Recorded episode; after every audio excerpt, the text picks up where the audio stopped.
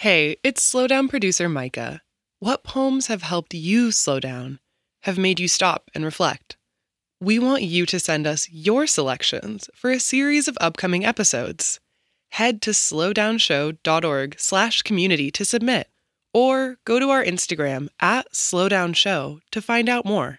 What's up? It's Major. Today's episode is special, one we recorded live in person at On Air Fest 2023.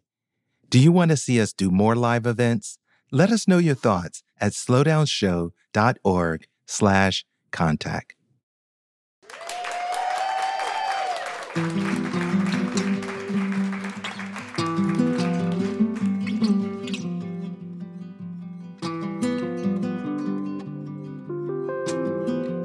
There's this place called the Woodberry Poetry Room. It's where some of the oldest known recordings of poems are saved. Recordings of poets have been kept and made available for listening since the earliest days of commercial recording technology. Back in the day, that room was called the Listening Room. They even started their own record label. They called it the Harvard Vocarium, quite literally a library of voices. And the space was the first conceived as one of collective independent listening, so much like for podcasts today. Poetry is inextricably linked to performance. It is also a tradition and by writing and reading, we step into that tradition. We borrow words and tools and feelings, we respond, and we dedicate. When we share poems with others, we join the rich chorus of voices old and new. I'm Major Jackson, and I'm the host of The Slowdown, and my producer is Micah Kilbon.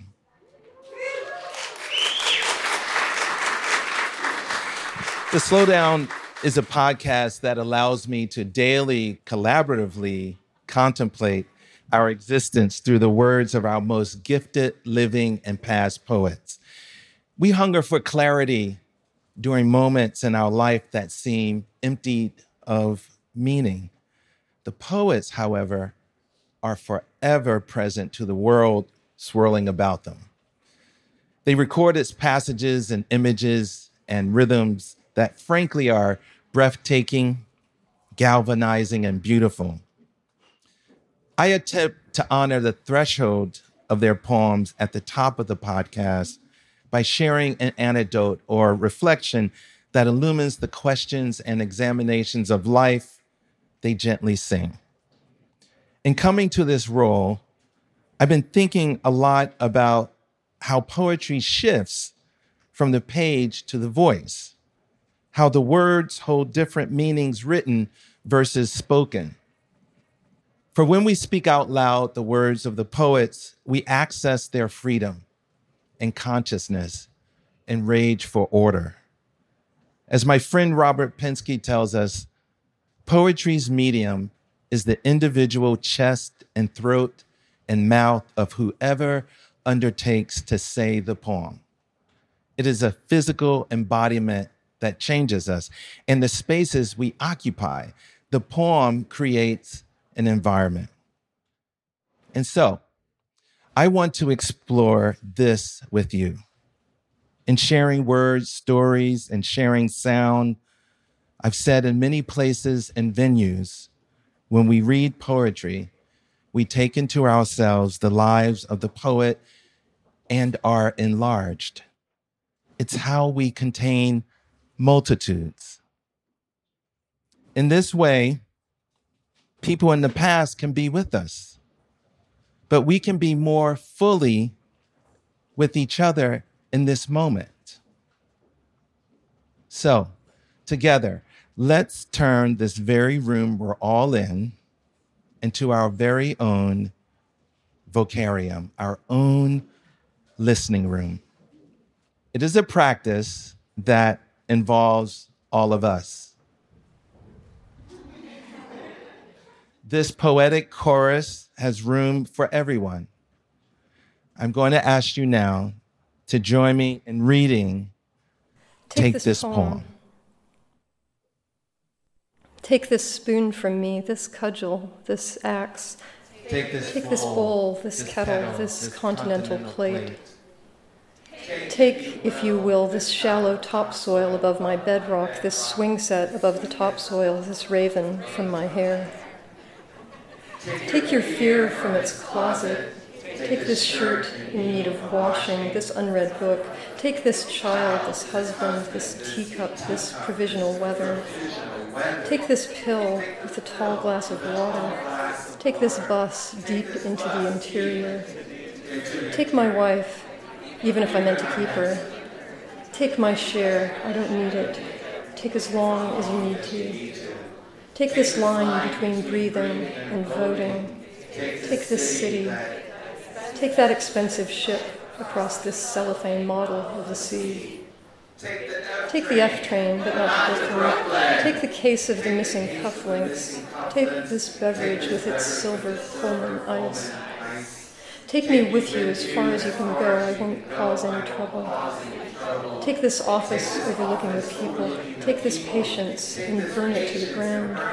Take down your vanities, your hippodrome, your champagne pyramid. Take down your hair, your curtains, your razor wire fence. Take off your grease paint, your necklace, your wig, your inadequate armor. Take off your coat. Stay a little longer. Take the low road out into the sunset. Take it out back and take it to the people. Take Florida. Take Ohio. Take Wisconsin. Take Missouri. Take this chamber like a bullet. Take this house and paint it black, or take it down.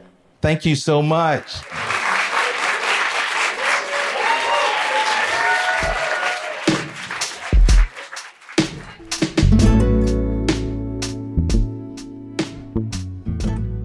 The Slowdown is a production of American Public Media in partnership with the Poetry Foundation this project is also supported in part by the National Endowment for the Arts on the web at arts.gov. To get a poem delivered to you daily, go to slowdownshow.org and sign up for our newsletter. And find us on Instagram at slowdownshow.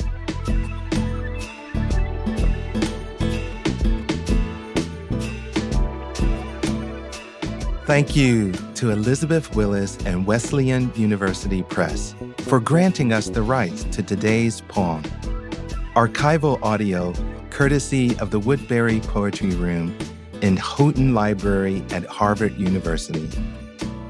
Josh Savageau engineered this episode. Special thanks to Katie Fuchs and to Gemma Rose Brown, along with the entire Work by Work team.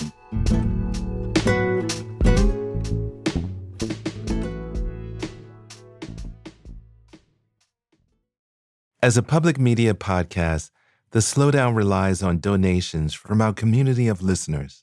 Contribute today to help power our show for episodes to come. Visit slowdownshow.org slash donate.